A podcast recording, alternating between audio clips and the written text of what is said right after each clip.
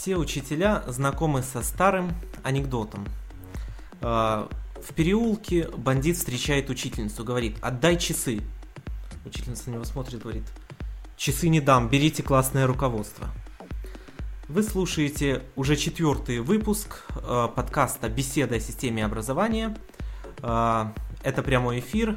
С вами э, Денис Гиряев и мой соведущий Руслан Саликов. Привет, Руслан. Привет, Денис. И сегодня, как вы, наверное, догадались, тема нашей программы, я ее назвал так, «Кто хочет стать классным руководителем?» Интересное название, и интересно вообще, хочет ли кто-то. Ну, на самом деле, как показали Напоминает, опросы... кто хочет стать миллионером. Вот, вот, да.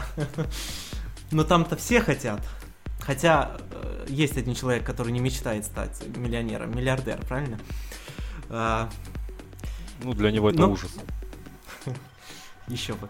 Э, Но, как показало, э, как показали обсуждения в тематических группах ВКонтакте, на учительских форумах, оказывается, многие учителя даже не против классного руководства, но мотивация и аргументы у них довольно-таки странные.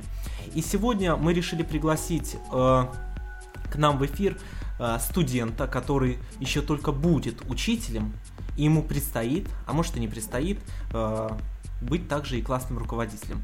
Михаил Абрамов, э, добрый вечер. Здравствуйте. А Расскажи нам буквально в двух словах, ты студент какого вуза и на кого учишься? А, Я студент э, Ичалковского педагогического колледжа, учусь на учителя физической культуры. Ну, как правило, учителя физической культуры, культуры э, в довольно-таки крупных школах редко бывают классными руководителями ввиду особенностей э, преподаваемого предмета. Но все же такая участь может э, тебя постигнуть. Э, и сегодня мы обсудим вопросы, которые, ну, как никогда актуальны, э, потому что, ну, как вы знаете, наша система образования скорее деградирует, чем развивается. И вопрос э, классного руководства во многих школах стоит очень остро. Учителя не хотят брать классное руководство, потому что, во-первых, за него мало платят, во-вторых, это много бумажной работы, и э, порой в некоторых школах э, проблемы с дисциплиной, проблемы с классами. Но прежде чем мы начнем наше обсуждение, я бы хотел сделать небольшое объявление, анонс. Во-первых, это последний выпуск нашего подкаста в этом году, в 2011. Э, Пользуясь случаем, поз- поздравляю всех наших э, слушателей с наступающим Новым Годом. И, конечно, в 2012 году мы будем продолжать выходить в эфир, но, скорее всего, наш проект слегка изменится. Э, Дело в том, что в будущем году открывается новый медийный проект, инновационный, коммерческий. И наш подкаст станет его частью. Он, конечно, немного видоизменится, но э, об образовании мы будем продолжать говорить. А сейчас мы набираем команду для работы над этим проектом. Нам нужны менеджеры, э, редакторы, рекламщики и так далее. И у каждого из вас есть возможность именно сейчас влиться в новую команду этого стартапа. По всем вопросам вы можете писать мне, э, Денису Гиряеву, ВКонтакте, адрес моей страницы вконтакте.ру слэш Гиряев. Э, А сейчас продолжаем. Ну, первое, первый момент, который хочется обсудить э, с нашим гостем. Вот скажи, пожалуйста, Михаил, хотел бы ты э, в будущем, когда закончишь вуз, э, взять класс, э, попробовать, что же это такое классное руководство, быть классным руководителем? Что ты А, думаешь на этот счет? Ну, я на, над этим вопросом уже думал, и я бы хотел бы взять класс. Вот. А что тебя привлекает? Ну, ну, как бы, ну, как сказать-то, А, ну, ты едешь с учениками по, это, по городу, показываешь им там, ну, по разным городам, я имею в виду, вот, и, ну, как сказать-то, ну, следишь за их неуспеваемостью, вот То участвуешь есть в тебе развитии. интересно это с творческой точки зрения, да? Да. Мгм. А, а скажи, тебя, э, ну, вообще ты так э, немного знаком, понимаешь, о чем идет речь, да? Классное руководство, ты, Да-да. не знаю, на практике был или не был еще, но э, я уверен, ты прекрасно понимаешь о том, что это много бумажной работы. И с каждым годом, что самое интересное, бумажная работа прибавляется и прибавляется. Отчеты, э, журналы, эм, э, проверка дневников, какие-то планы мероприятий, классных часов, информационных часов и так далее. Не пугает ли тебя это? Нет. А вот скажи, пожалуйста, такой вопрос. А, что касается оплаты э, труда классного руководителя, как ты считаешь, э, адекватны ли те деньги, которые получают учителя у нас в школах? Угу. Ну, я думаю, то, что оплата очень маленькая. Да. Оплата что, очень маленькая за классное руководство. Да. Вот. Желательно, есть... чтобы она была побольше. То есть ты хочешь работать на чистом энтузиазме, да? Да. Ну, по сути дела, потому что денег там нет никаких. Ну вот, да. Э, Руслан, скажи, пожалуйста, а как ты считаешь, э, вообще адекватна ли оплата э, труда классного руководителя э, выполняемым им обязанностям?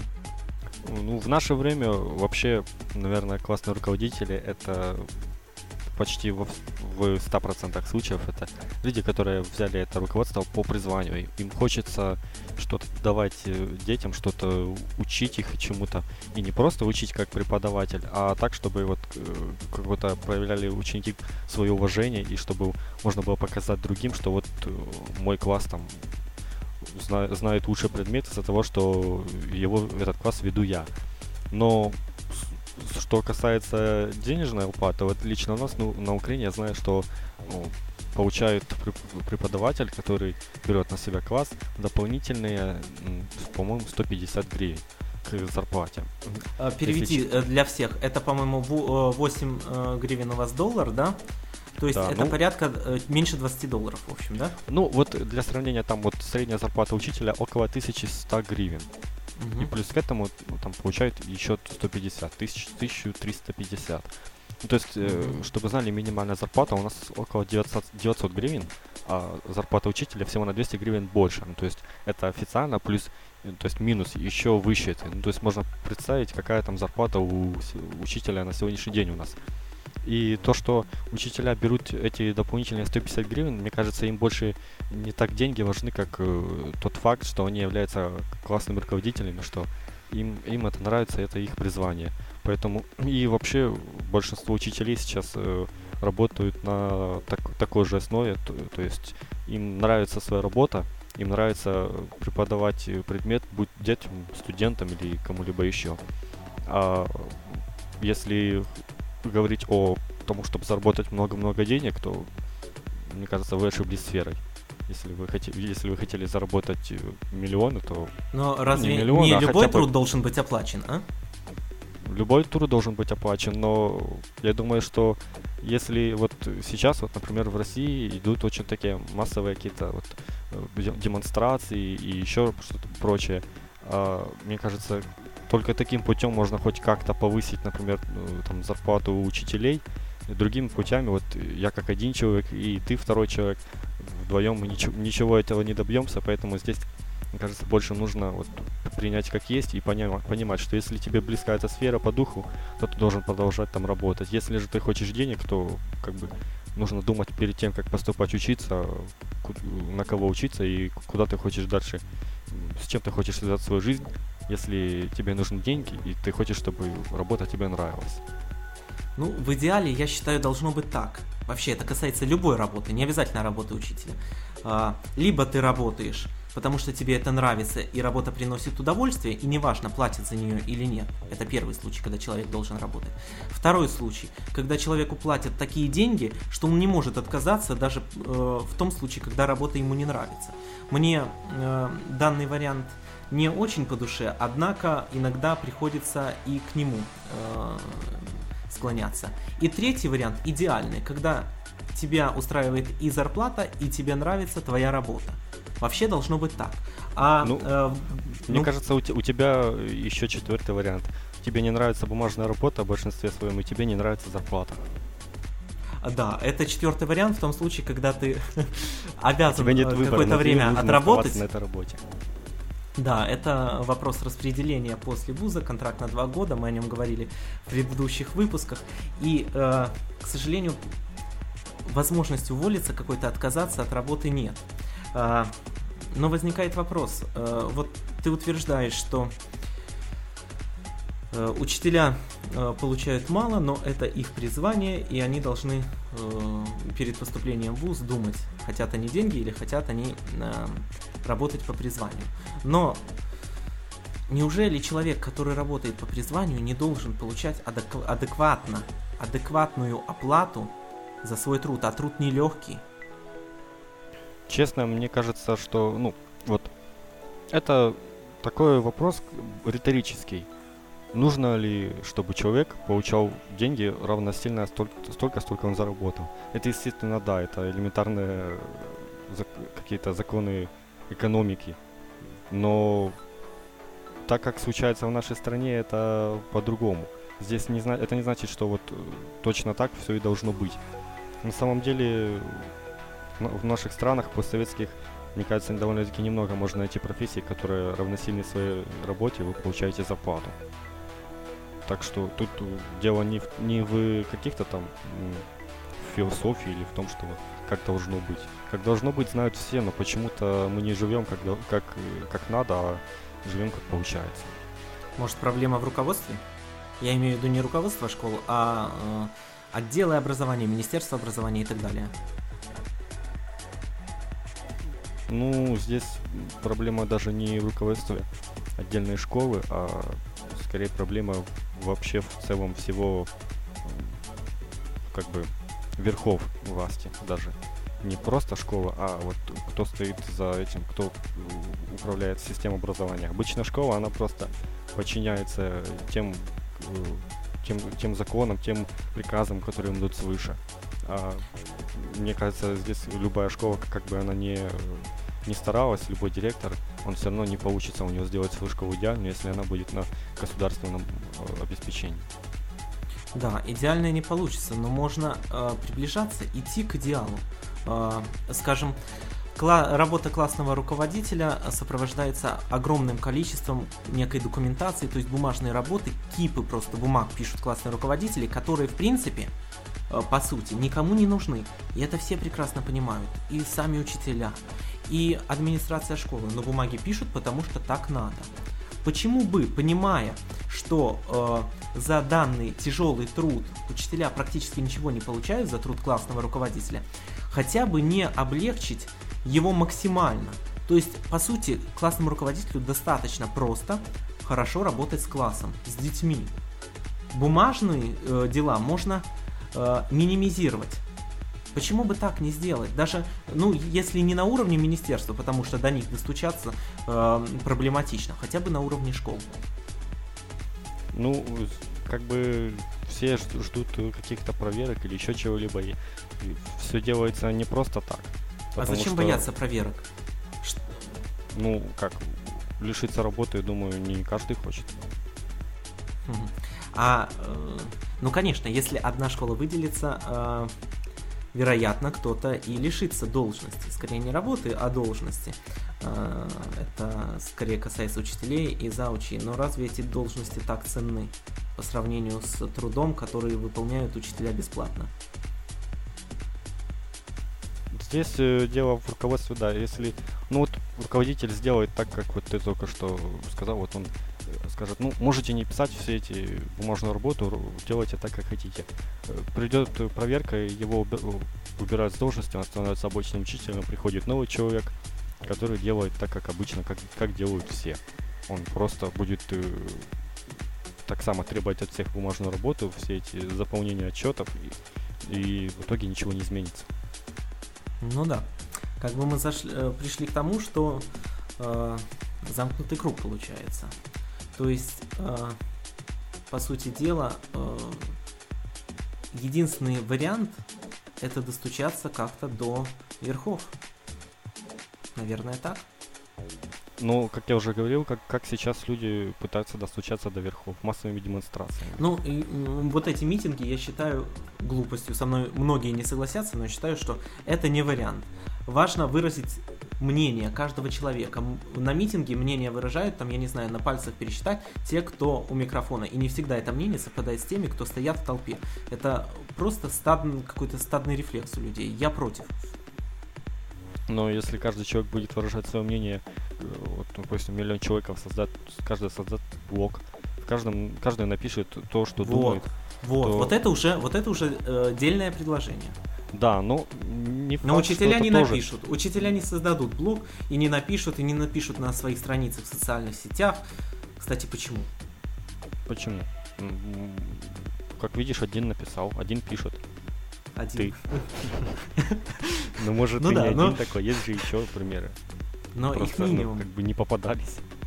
Их минимум. Как мне а, вот на, в сегодняшний эфир я приглашал очень многих учителей э, из московских школ, и из Петербурга. И что самое интересное, э, у всех находились э, отговорки, почему не прийти. Но, как правило, это все сводится к тому, что учителя просто боятся, боятся высказать свое мнение, боятся, э, что их услышит руководство или их знакомые передадут руководству, и в итоге они там как, каким-то образом пострадают в школе. Я не знаю, как можно пострадать в школе, но чего-то такого. То есть люди боятся сказать свое мнение. В этом большая проблема. Ну, это, это у тебя контракт. Э, у, у других, другие люди, может, там 15 лет, например, человек работает учителем и понимает, что если его отсюда уволят, то ему будет трудно найти работу, особенно если у него там будет трудовое написано, что его там уволили. Я прекрасно, я прекрасно понимаю, э, но возникает другой вопрос.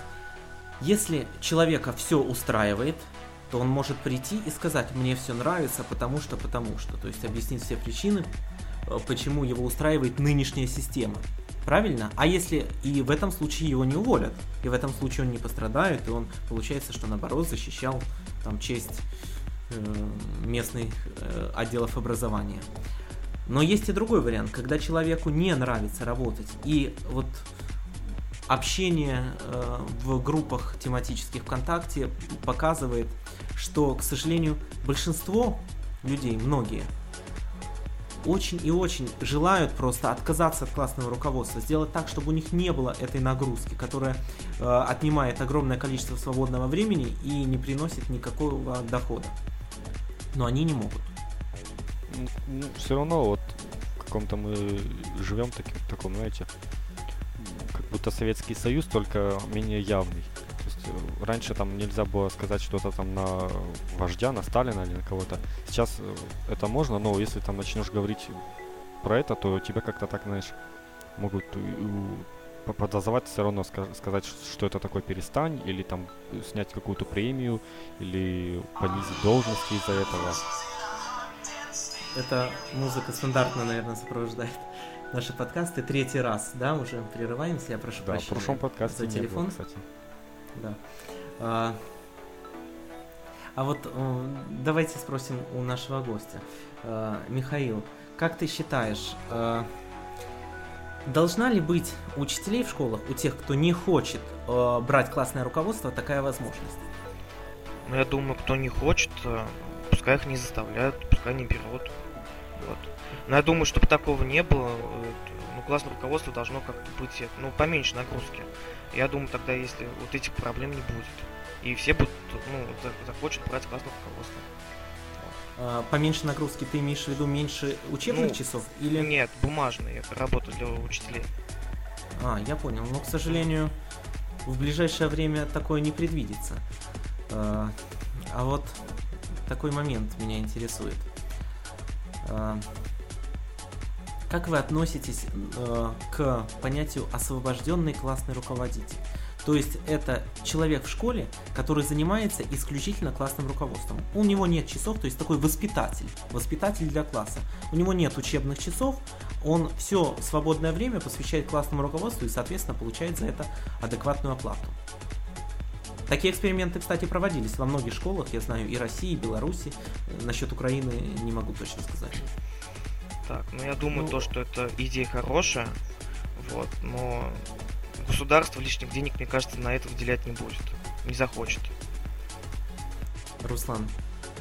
Адекватно, адекватно, если подумать, мне кажется, что в принципе как бы там работа вот классного руководителя была тяжелая, да, это, она тяжелая, но она все-таки не тяжелее, вот если отдельно взять работу только руководителя без часов и отдельно учителя, которого есть там определенная нагрузка на день. То есть тогда, если такое будет, то как бы зарплата должна у него быть меньше. Мне кажется, это вполне разумно. Э, Еще такой, ну, или вот, например, более такой вариант, чтобы вот у классного руководителя просто меньше часов, нежели у других. То есть классный руководитель, он освобождается от каких-то там э, классов и больше ему дают часов именно в, свой, в собственном классе по предмету, какой, который он преподает. И там еще какой-то может, ну там, например, в, в два раза меньше часов, нежели обычно. То есть, мне кажется, это более так э, адекватно, и зар... уровень зарплаты там может примерно такой же или даже немного выше должен быть. Я э, не знаю, подскажет ли нам кто-то, может Михаил или нет, как э, тарифицируется э, время работы классного руководителя в России. Э, у нас, например, э, работа классного руководителя оплачивается как, по-моему, 4 или 5 э, учебных часов. То есть вот в неделю за то, что человек выполняет обязанности классного руководителя, ему платят как за 4 или 5 учебных часов. Ну, сколько за неделю в общем всего часов в среднем? Ставка считается ставка 18 часов. Ну, мне кажется, адекватно вот эти 8 часов убрать, как минимум, и платить вместо этого как за классное руководство. То есть 8 часов платить как классное руководство? Ну да, вдвое меньше нагрузки, и это основное время остается у, у преподавателя на свой класс. Ну, как правило, э, наверное, предложение интересное, но, э, как мне кажется, стоит его все-таки обсуждать непосредственно с каждым учителем. То есть, согласен ли учитель вместо 8 учебных часов за эти же деньги выполнять обязанности классного руководителя? Я бы не согласился. Ну, вот здесь же опять-таки на энтузиазме. Я, как бы, ты больше в этом понимаешь. Если там действительно очень много бумажной работы, то, ну, там, смотря по работе, например, там оставить только третью часть работы. Например, там из 18 часов оставить... Э, сколько это? 16 ты говорил, да? 18. 18. 18. Из 18 оставить только 6, например, часов. Или, ну, и только там в своем классе. Но опять же, э, будет ли это, э, понравится ли это учителю? Потому что для меня изначально, когда я поступал в педагогический вуз, я хотел стать учителем математики, у меня было э, море планов на будущее. Я не думал о деньгах, я хочу подчеркнуть. Я думал именно о творческой реализации в данной должности. То для меня в том году, когда изначально у меня был класс, у меня было классное руководство, это было, ну, по меньшей мере, неинтересно и занимала огромную часть моего времени какие-то бумаги, которые я писал, но я их писал, конечно, через раз или даже через два, потому что я не понимал, зачем мне это. Но я так понимаю, любую работу, которую я делаю, я делаю либо за деньги, либо, либо потому что мне нравится, либо и первое, и второе. В данном случае не было ни первого, ни второго. И, соответственно, э, спустя сколько, э, там, почти год, когда наконец-таки э, я добился того, что классное руководство меня забрали, я глубоко вздохнул. Вот честно. И для меня было абсолютно неважно, будут мне платить за него, сколько мне будут платить, ну в рамках школы, конечно, потому что, э, как вы знаете, э, сколько у нас получается, вот на данный момент я за прошлый месяц получил в районе 100 э, долларов в сумме да, то есть за э, всю работу учителя. И для меня абсолютно не важно, получу я еще 20 за работу классного руководителя или не получу я эти 20 долларов. И вообще, э, получу я даже эти 100 или не получу, потому что, ну, это э, несказанно низкая зарплата. Э, ну, поэтому, ну... 100 долларов это меньше минимальной зарплаты в Украине, если честно. Ну да, ну у нас сейчас э, типа кризис. вот. Ну, Поэтому да, ну, зарплаты все в долларах очень упали. Все с кризиса выходят. Беларусь как раз самый, самый пик кризиса у них. Точнее, наоборот, самый спад получается экономики. Не, ну, да, но мы, мы же так не, у нас так никто не говорит. все хорошо, все отлично. вот. А правда, а... что у вас висят э, портреты президента? часто там Где? везде по организациям государственным. Ну, может, в каких кабинетах руководителей и висят? Наверное, как и в России. Ну, значит, ничего такого. Просто там ходят слухи, что у вас там чуть ли не на каждом углу вроде там портреты. Не-не-не-не. Не, такого нет. Э, ну, по крайней мере, я не замечал, не сталкивался. Вот э, у нас сегодня такая довольно-таки сбивчивая беседа получается, но все же э, хочется еще услышать мнение нашего гостя. Михаил, Да. вот скажи, пожалуйста, э, э, вот такой момент. Если бы тебя попросили э, выполнять обязанности классного руководителя в школе, да, но Мгм. ты не хотел, какие бы ты аргументы привел администрации, руководству школы? Так. Если честно, даже еще не знаю. Вот, что там можно привести. Ну, если бы не хотелось бы, ну, я бы как-нибудь постарался бы это, ну, открутиться от этого. Вот. Там, допустим, если, вот, допустим, учитель физической культуры, я бы сказал бы то, чтобы, ну, не брать дополнительный этот класс, кабинет. Ну, я же должен контролировать тоже за ним. Я бы сказал то, что вот, ну, не буду следить, я же еще за спортзалом должен, ну, его контролировать, его состояние. И как бы второй кабинет. Ну, как бы вот так бы. Ясно. А э, что Руслан скажет? Как ты считаешь, вот какие могут быть аргументы, э, дабы не брать классное руководство учителя? По-моему, мы целый выпуск говорим о том, что а, о минусах классного руководства, маленькая зарплата, много бумажной работы. И Давайте, почему ты бы- хочешь сказать, давай поговорим о плюсах? Нет, я имею в виду, почему бы мы могли, почему бы вот это не предоставить э, руководству? Ну, вот давай вот ради уже интереса. полчаса, и это все можно было бы рассказать. Вот я начал говорить, что вот, вот мне э, не нравится то, что очень мало добавляет зарплаты. Это очень много дополнительной работы, это Да. дополнительный стресс.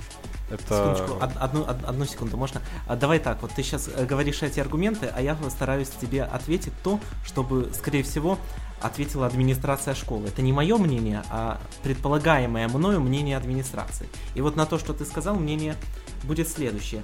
А кто, кому мы тогда отдадим этот класс? Больше никто не хочет. ну это причем здесь я? Это что, мои проблемы? Вы не думаете о детях? Да, здесь как бы я думаю, здесь на каждый ответ э, найдется еще Давят на жалость, да? несколько вопросов, которые сразу как бы в ступор ставят. Не знаешь действительно, что ответить. Ну, Это э, давление на жалость. здесь... Ну, сделайте вы это, пожалуйста. Мы вот вас еще потребуем там пару стопчик бумаг, но это не важно. Сделайте, пожалуйста. Вот как происходит. И мне кажется, по вот так- такому сценарию большинство случаев происходит вот как люди соглашаются на классное руководство. То есть изначально может человек говорить, нет, нет, не буду ничего, никакой класс себе брать. Спустя пару месяцев ему такое, вот так начинают говорить таким тоном, предлагают, и в итоге человек соглашается и говорит, ну, мол, попробую. А в итоге, конечно, и через пару месяцев еще захочешь сказать, все, я не хочу больше быть классным руководителем. И по второму кругу, ну кому мы отдадим класс, ну как вам, вы что не думаете о детях?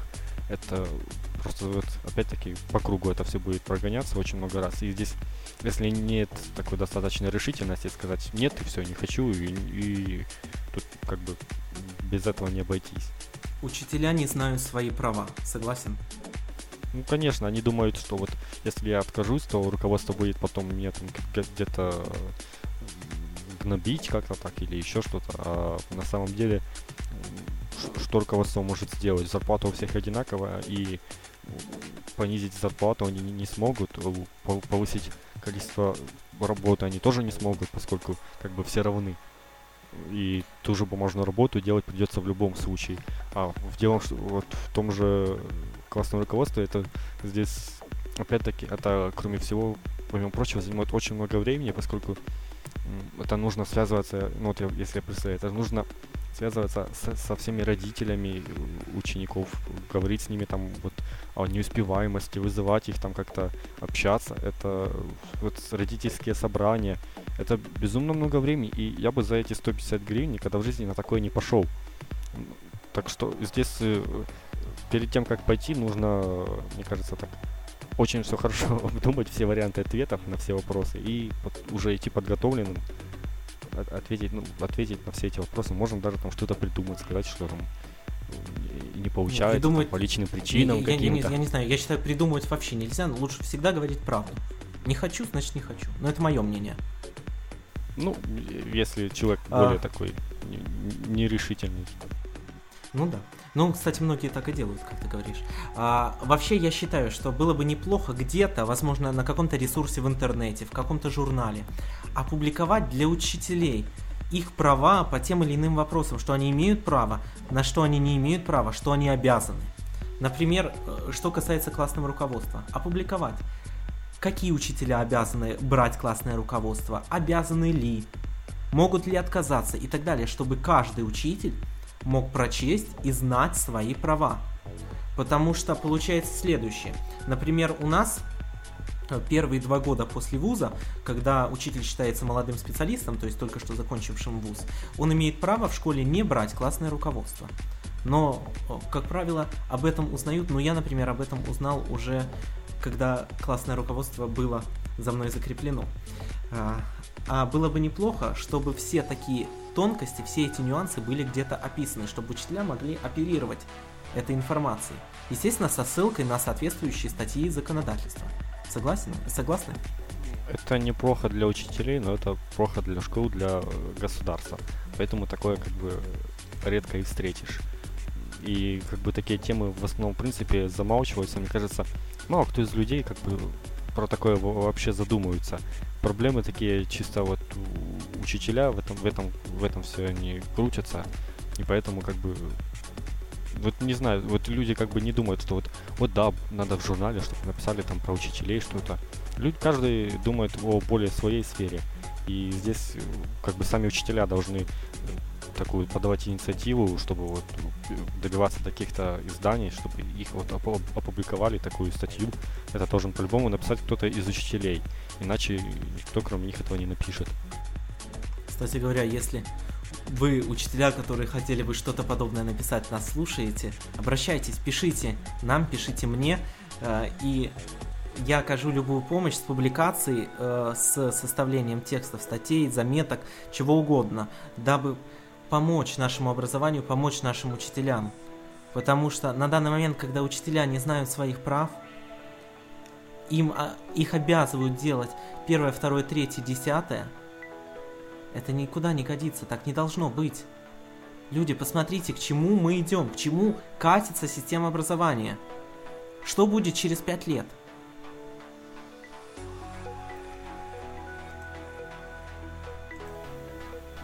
это был риторический вопрос. Или да, риторический. Риторический. Я, то, я даже задумался над ним. Поэтому и пауза такая. Через пять лет что будет? Через пять лет все останется все точно так же. В этом вся и проблема. Не, не я, я уверен, что не останется, будет хуже. Ну, или хуже, ну. Если, конечно, и... если, конечно, не найдется э, талантливый человек, у которого будет власть на изменение э, тех или иных пунктов законодательства том и вся проблема, что у нас э, система образования осталась такая же, как была в СССР. И поэтому кажется, что на фоне развивающегося мира и развивающихся технологий кажется, что образование деградирует. Хотя на самом деле, мне кажется, он как бы просто стоит на месте и ни, ни, никак не развивается вообще. Вся эта бумажная работа запросто заменяется электронной. По своей работе я знаю, что есть нужно отправить за неделю, ну вот на наш коллектив, там 10 человек, нужно отправить около там 20 отчетов на, на, за неделю. Которая информация, в принципе, очень легко доступна, и ее легко можно собрать, даже вот э, будучи там сверхов. Но э, никто не хочет формировать эту информацию, и нужно ее делать нам. Хотя э, элементарно можно там сделать какую-то программу, в которой фиксировалось бы там количество принятых заявок, количество там как обработанной документации, и все это автоматически отчитывал, отчитывалось, сразу передавалось на область, с области в, в Киев, и никаких бы не было проблем с этим. Но приходится каждый раз э, открывать эту табличку в Excel, у меня цифры, которые в большинстве своем пишутся вот честно от балды. То есть э, реально вот взять и посчитать, сколько там всего за неделю было, что, что было сделано, сколько там земли было отдано, это, но ну, это очень-очень трудно. И если как-то докопаться все это, то цифры в большинстве своем окажутся ложными. И поэтому я, я не знаю, вот сделали нам были систему, которая как бы говорили, что в будущем, возможно, это заменит отчеты, но ничего это не заменяет, все становится... Электронный документооборот пора ввести давно во всех сферах, начиная от образования, заканчивая э, банковской сферой, э, юриспруденцией и так далее. Везде давно пора все документы, основные документы, большую часть документов э, предоставлять исключительно в электронном виде. Ведь есть же всяческие там способы э, подтверждения, подтверждения документа, что документ ну, вот, э, настоящий, что это там электронные подписи какие-то. Существует же такое. И вот э, вы Конечно. в ходе нашей темы, вот так же само, если избавить классного руководителя от бумажной работы, мне кажется, здесь и желающих появится намного больше. Вот мне кажется, вот, вот ты бы согласился вот пойти на руководителя снова, вернуться, если бы тебе сказали, что ты освобождаешься от бумажной работы? А, здесь еще зависит от зарплаты. Если мне предложили деньги, которые меня устроили, да, согласился. Ну, а если вот Но вообще деньги, это не мое просто. Не, не согласился. То есть, я так понимаю, ты более такой человек, который не, не так, чтобы организатор. Я люблю а, делать то, что а мне более, нравится. Э, более ты тебе нравится вот рассказывать, тебе нравится преподавать, но не так, чтобы вот организовывать что-то там с Если да? то, что организовываю я, мне нравится, я считаю, что оно полезно, я всегда за, я всегда готов. Но я не люблю делать то, в чем я не вижу смысла. А как правило, большинство вот этих классных часов, информационных часов, когда детям объясняют о вреде курения или о вреде алкоголя. Ну, об этом на каждом углу написано. На пачках сигарет написано, что курение убивает. Уже по, что? Больше, больше полпачки скоро это будет все занято надписью, что курение тебя убьет. Это скоро будет написано там. Там уже фотки каких-то ужасающих там смертей от курения будут. Но это не будет помогать все равно. Все, все, все это как бы, ну, может и помогает, но уж точно, что не помогает, так это вот эти ну, дополнительные классные часы, в которых там приходит какой-то дяденька и начинает рассказывать, как вредно курение, как, как Это в лучшем случае приходит дяденька, а как правило это приходит сам классный руководитель, подготовившись по данной теме и начинает рассказывать. Ну, как, а... я, как я учился в колледже, у нас каждый классный час, это был понедельник, после всех пар еще ну, час, типа, классный час. Я, я всегда считал, что классный час для чего?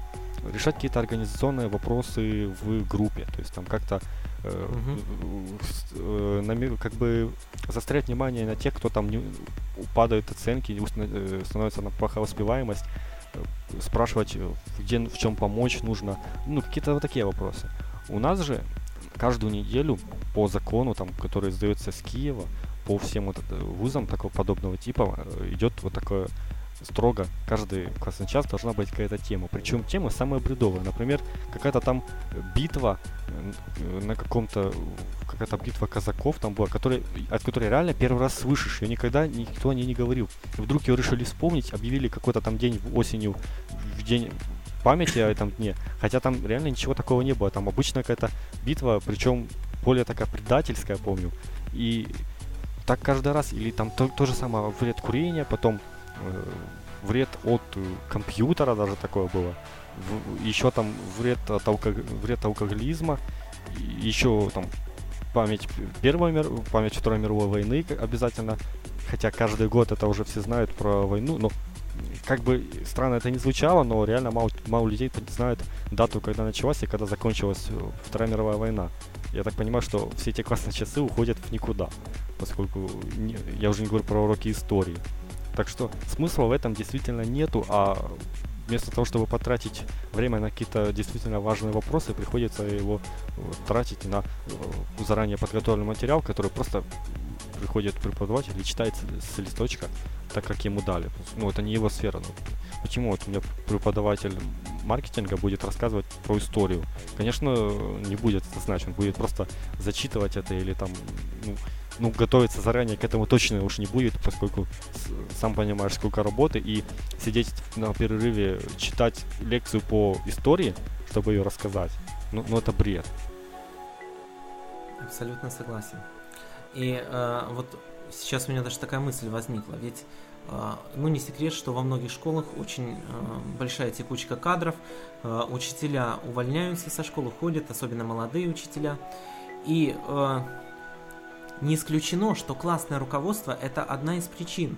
Учитель может прийти в школу, в принципе, ему нравится преподавать, он может прийти там в колледж, в гимназию, его устраивают классы, ему интересно, он преподает, преподавать может свой предмет на повышенном уровне, но тут ему дают обязательное классное руководство. И ему настолько не хочется это делать, что он решает, да ну, я лучше не буду и то, и то делать, чем буду заниматься э, все, всем этим бумагоморанием. Так может быть, э, пересмотр э, системы классного руководства каким-то образом повлияет и на общее состояние э, системы образования, даже в том виде, в котором она сейчас есть, хотя мне она вообще не нравится. Как, в смысле, я не пойму, пересмотреть, какую конкретную дело ты предлагаешь? Вот если убрать а, Конкретно, год... а вот давайте, кстати, обсудим. Что конкретно можно сделать, э, дабы работа классного руководителя э, стала во-первых, э, скажем, востребованной с точки зрения самих работников. То есть учителя не перестали отказываться, во-первых, от классного руководства. Во-вторых, чтобы э, классное руководство не мешало общему процессу обучения. То есть вообще, что можно, какие реформы классного э, руководства, процесса классного руководства вы бы могли предложить?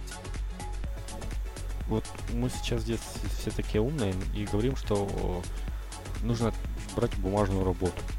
Но что под этим вот идет? Ну, ясно, что это, там как бы от нее не уйти и как-то ее нужно будет переделывать в другой вид. Даже если это будет в электронном виде, все равно тебе нужно будет так само, как за бумагой сидеть это вбивать в Excel. То ну, есть... Ну подожди секундочку. Во-первых, э, значит, что касается бумажной работы, да, я согласен, что на 50% какая-то отчетная документация нужна. Но Например, зачем одну и ту же информацию дублировать в различных документах? Скажем, у нас есть такое понятие, как дневник классного руководителя, потом классный руководитель в журнале заполняет там последние страницы для него отведенные, потом еще какие-то отчеты, и везде есть такие поля, как там э, кто родители, где работают родители, где живет ребенок, даты рождения и всякая такая вот дребедень, которую пишут по э, 3-4 раза в различных документах. Зачем это? Это можно упростить. Достаточно один раз ввести эту информацию в компьютер или написать, даже допустим без электронных средств, эм, написать в каком-то одном отчете, в каком-то одном журнале, и этого будет вполне достаточно. То есть упрощать. Нет смысла. Ну вот э, один, один, одно решение есть. Что, одно что... решение есть. Да, одно решение Дальше. есть. Угу. Дальше это конкретно, что повысить зарплату. Ну, повысить зарплату это громко сказано. Э, я не знаю, вот мне бы, например, в два раза, спросят, два раза вам повысить зарплату или в три раза? Да мне все равно, мне не надо не то, что сейчас, не то, что будет в три раза больше, потому что это все равно не деньги. Поэтому это довольно-таки э, сомнительная мера. Если повышать зарплату, то повышать всем и до уровня, когда учитель доволен своей зарплатой. А, я имею в виду, давайте вот более конкретно о самой работе классного руководителя. Ну, например, освобожденное классное руководство, когда именно люди, которым нравится это дело, которые по призванию своему воспитатели э, занимаются классным руководством и ничем больше. Ну, как вариант тоже. Но опять же, как уже было замечено, э, по-моему, Михаилом, да, э, государству придется платить в этом случае э, им большие зарплаты за данную работу, чем они получали, э, работая одновременно э, учителем какого-то предмета. Поэтому на это тоже, скорее всего, не пойдут. Что еще можно? Я так понимаю, освобожденные классные руководители это те люди, которые целыми днями сидят и заполняют пять видов журналов. Или наоборот. Или э, люди, которые занимаются с классом, именно делают все то, э, что э, подразумевает работа классного руководителя, потому что, как правило, сейчас только заполнением всяких пяти видов журналов классные руководители занимаются. До класса просто руки не доходят. Ну вот что ты подразумеваешь под э, типично, вот что, чем должен заниматься классный руководитель, вот помимо бумажной работы, как он должен работать с классом? Во-первых, если это некие классные или информационные часы, то первое, их количество нужно свести к минимуму. Это не ради учителя, а ради детей, потому что большинству детей, скорее всего, полезнее пойти домой, отдохнуть или позаниматься с репетитором, или подготовиться к неким экзаменам, или заняться еще чем-то, чем сидеть и слушать про э, вред курения то, что они и так знают. Это первое. То есть проведение вот этих классных часов. Второе. Э, различные э, культурные мероприятия, там походы в театр, в музей, э, походы и так далее. Вот это я считаю полезно. Это полезно, это бесспорно нужно. Но здесь не должно быть принудиловки. То есть... у, у нас у нас очень угу. часто была принудилка, у нас даже у нас как-то э, собирали деньги обязательно всем идти в цирк. То есть э, это было обязательно, все должны были это сделать, но я, я, я на это деньги не сдал, я это не, не, не сделал и как бы ничего не, не потерял от этого. Но как бы почему-то всех запугивали, что вот надо, иначе все, иначе будет очень плохо. Но конкретно ничего не говорили. Вот кому будет плохо, я так понимаю, что плохо будет им. Они какое-то, видно, подписали какое-то соглашение с этим цирком, чтобы вот те им дали вот сколько-то количество детей.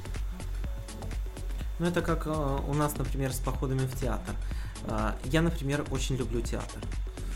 Но хороший театр, когда мне нравится постановка, на которую я иду, мне нравится актерский состав. Я только за. Но э, у нас во многих школах происходит так. Э, на школу определенное количество билетов, которые распределяют по классам. Например, на параллель там восьмых классов или девятых классов выделяется столько-то билетов. Соответственно, делят на количество классов. К примеру, в классе 25 человек, на класс 15 билетов минимум. Ну, больше можно, меньше нельзя. И если в классе есть всего три желающих пойти э, в Выговор, театр, да? то тогда нужно что-то делать. Классным руководителю. Но, скорее всего, да, э, классному руководителю за это попадает, то есть какие-то там устные замечания, я не знаю, потому что ну, мне как-то было всегда все равно до того, что за это будет, и я особенно не интересовался э, последствиями. Э, ну, говорят, там могут премии лишить, еще чего-то. Но я расскажу, как, например, в то время, когда я еще учился в школе, как эта проблема э, решалась. Мы, чтобы не подставлять классного руководителя, делали очень просто. Просто всем классам выкупали это количество билетов, все вместе скидывались. Никто туда не шел, ну там шли несколько человек, да, но многие не шли, но просто мы все вместе скидывались на эти билеты и выкупали их, сколько бы их там ни было. То есть э, так происходит, и это печально. Так вот в быть. чем э, еще один минус э, того, как быть классным руководителем.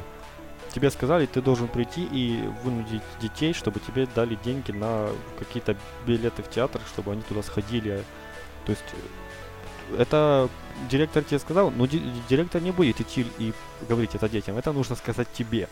Вот в этом вся проблема. Да, печально. Давайте э, поговорим еще с нашим гостем. У нас сегодня очень молчаливый, скромный студент Михаил. Михаил, да. вот расскажи, пожалуйста, э, как ты относишься к данному явлению, когда Э, что-либо, э, скажем, тот же выкуп билетов в цирк, в театр, э, делается доброво- в добровольно-принудительном порядке. Так. Ну, ну, допустим, вот, ну, расскажу сейчас свою историю тоже. Вот нас тоже вот в девятом классе и восьмом тоже вот заставляли э, ходить, э, вот тоже в, это, в цирк тоже, на концерты разные там приезжали. Вот. Ну, мы живем в Республике Мордовия и приезжали там из Саранска, там, ну, из разных городов и выступали. Вот. У нас много кто не хотел идти, но говорили то, что, допустим, если вы идете, мы вас освобождаем от занятий. Кто не идет, вы будете учиться весь полный день, в субботу. Ну, всегда были вот такие дни, вот, допустим, в субботу особенно.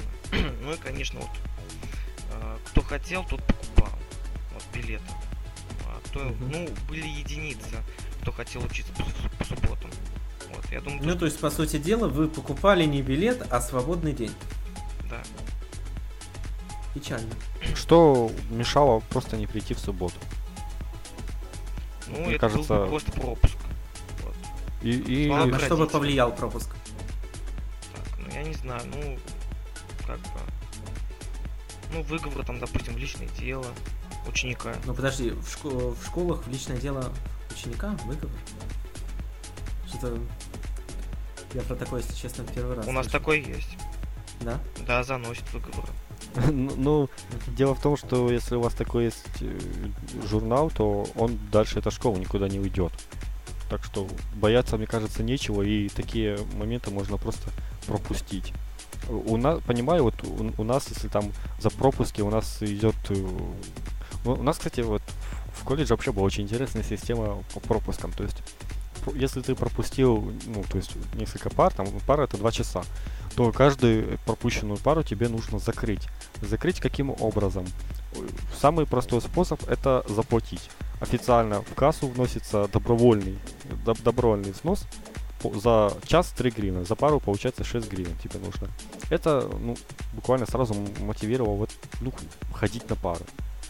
Или, например, и второй вариант был еще более интересный, отработать.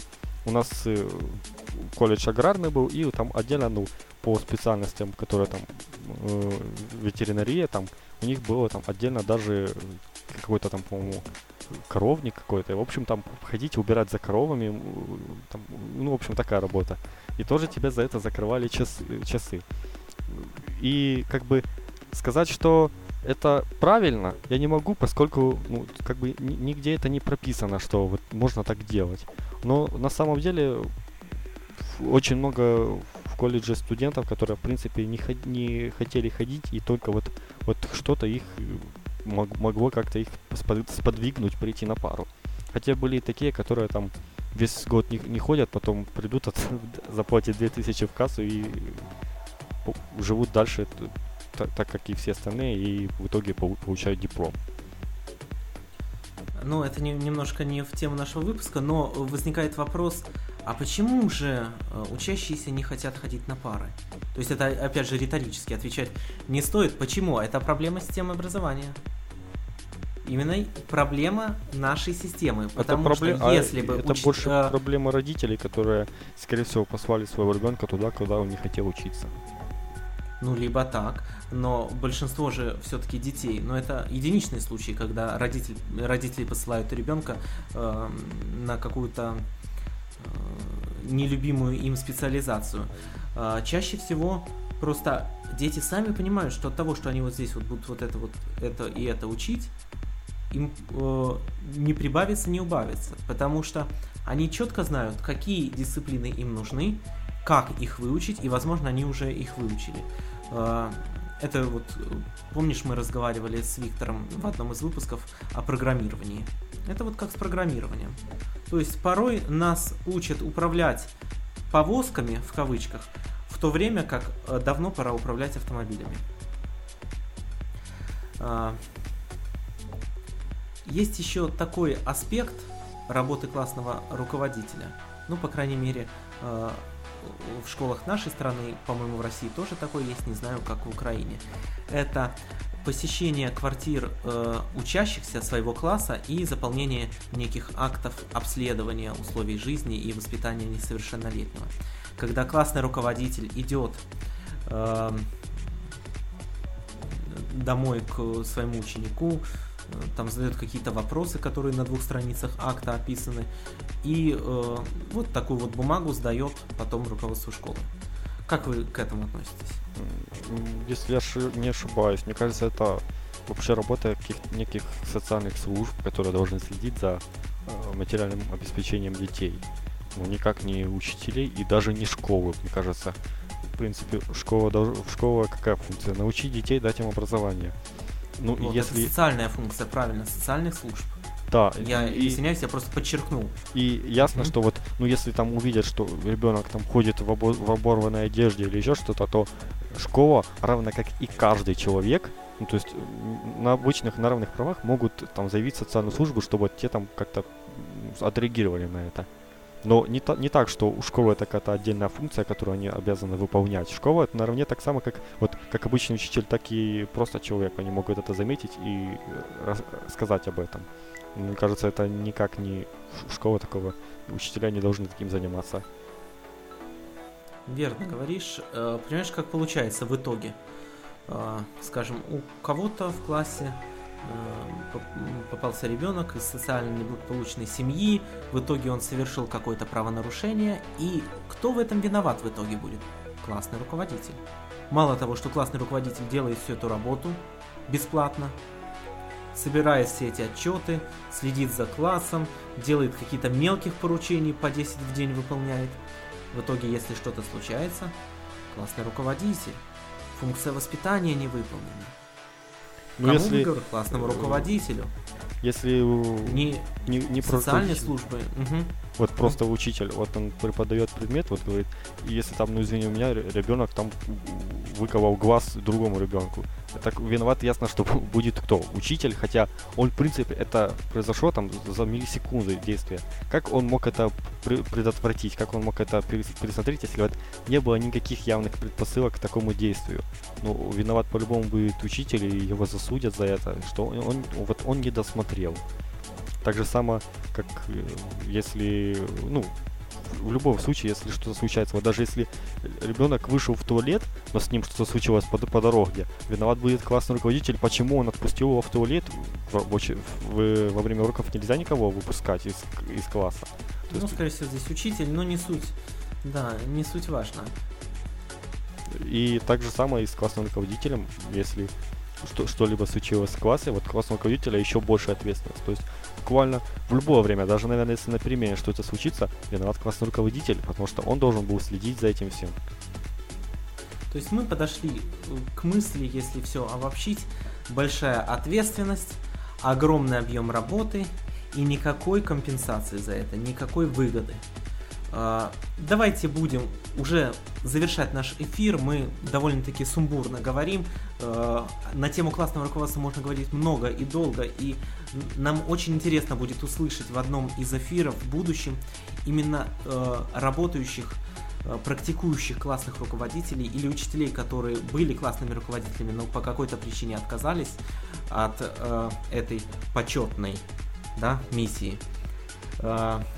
И вот мы уже начали в той программе такую традицию. В конце эфира каждый участник, э, наши гости в данном случае это Михаил, и э, ведущие говорят по последнему, завершающему да, в этом выпуске слову.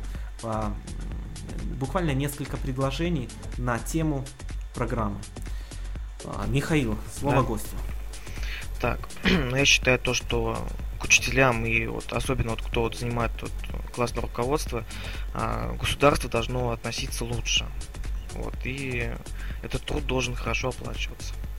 Вот. И родители тоже должны понимать то, что ну, вот, ну кто-то вот из родителей недолюбливает классных руководителей, вот родители должны с пониманием к ним относиться. Вот. Руслан. Все проблемы, которые сейчас у учителей, у классных руководителей, в большинстве своем в них виноваты сами учителя. Как мы уже говорили, учителя жалуются, говорят, что им плохо, они не могут так работать, но они жалуются учительской и не больше. Они никому об этом больше не говорят. Между собой, между друзьями и все. Единицы таких учителей, которые выносят свое мнение в, массы, которые вот такие, как, как ты, Денис, которые стараются и хотят как бы приобщить к этому других учителей, чтобы они поддержали это мнение, ведь у них точно по сути, точно такое мнение. Возможно, они его не так выражают, возможно, немного не так оно сформулируется в их устах, но, в принципе, мнение будет такое самое. И его не, не выражают только из-за того, что, вот, как мы уже говорили, это какой-то страх, это какой-то такой глупый страх непонятный, который не имеет на себе никакого основания. Вот как, как дети в детстве боятся, там, например, спать в тем, темноты боятся. Вот почему, что, зачем бояться темноты, если даже ты в доме? Вот ничего не случится, но почему-то дети боятся, а такие учителя боятся не, не пойми чего. И поэтому здесь, э, если ты говоришь, что у тебя плохая работа, и ничего не делаешь для того, чтобы ее улучшить, то зачем тогда жалуешься? Я полностью с тобой согласен на все сто, и э, ввиду этого хочу предложить всем учителям всех школ, всех стран, кто нас слушает, э, такую, наверное, какую-то фантастическую идею, но я считаю, что если бы так сделали, действительно могло бы что-то измениться. Все те, кто считают, что им за классное руководство э, недостаточно платят, или все те, кому не нравится работать э, классным руководителем, но они вынуждены это сделать из-за особенностей законодательства, в один день всей школой или всеми школами города, всеми школами страны напишите заявление. Откажитесь от деятельности, которая не приносит вам ни удовольствия, ни материального, нематериальных благ. Вряд ли кто-то так сделает. Я готов поддержать всех. Я уже не классный руководитель, но в чем-то еще. Например, э, написав заявление об увольнении. Э, с вами были Денис Гиряев и Руслан Саликов. Это был подкаст «Беседа о системе образования». Партнеры нашего проекта YouPodcast, подкаст о системе ЮКОС, youpodcast.ru, все, что вы хотели знать о системе ЮКОС, обсуждаем, комментируем. Пессовет.су – сообщество взаимопомощи учителей Екатерины Пашковой и группа ВКонтакте «Школьные учителя» и отдельное спасибо э, Вячеславу Малышеву. До встречи уже в следующем 2012 году. Как мы встретимся, где мы встретимся, будет объявлено на сайте. Я не могу сейчас назвать ни точную дату э, следующего эфира, ни даже сайт – на котором будет транслироваться наш подкаст. Потому Проще что, скорее всего, это будет читайте, уже новый Читайте в Твиттере, проект. читайте в, на ВКонтакте, в группах, то есть лучше самое быстрее донесут, мне кажется, социальные сети. Абсолютно верно. И э, в завершении еще раз, если вы хотите создать интересный проект, хотите влиться в команду нового революционного бизнес-проекта, пишите нам Э, ВКонтакте или э, любым другим способом. Уже с 2012 года я пока не могу сказать ни название, ни адрес сайта, на котором он заработает, но это будет что-то новое, что-то революционное, что-то действительно э, влияющее на сознание масс. До встречи!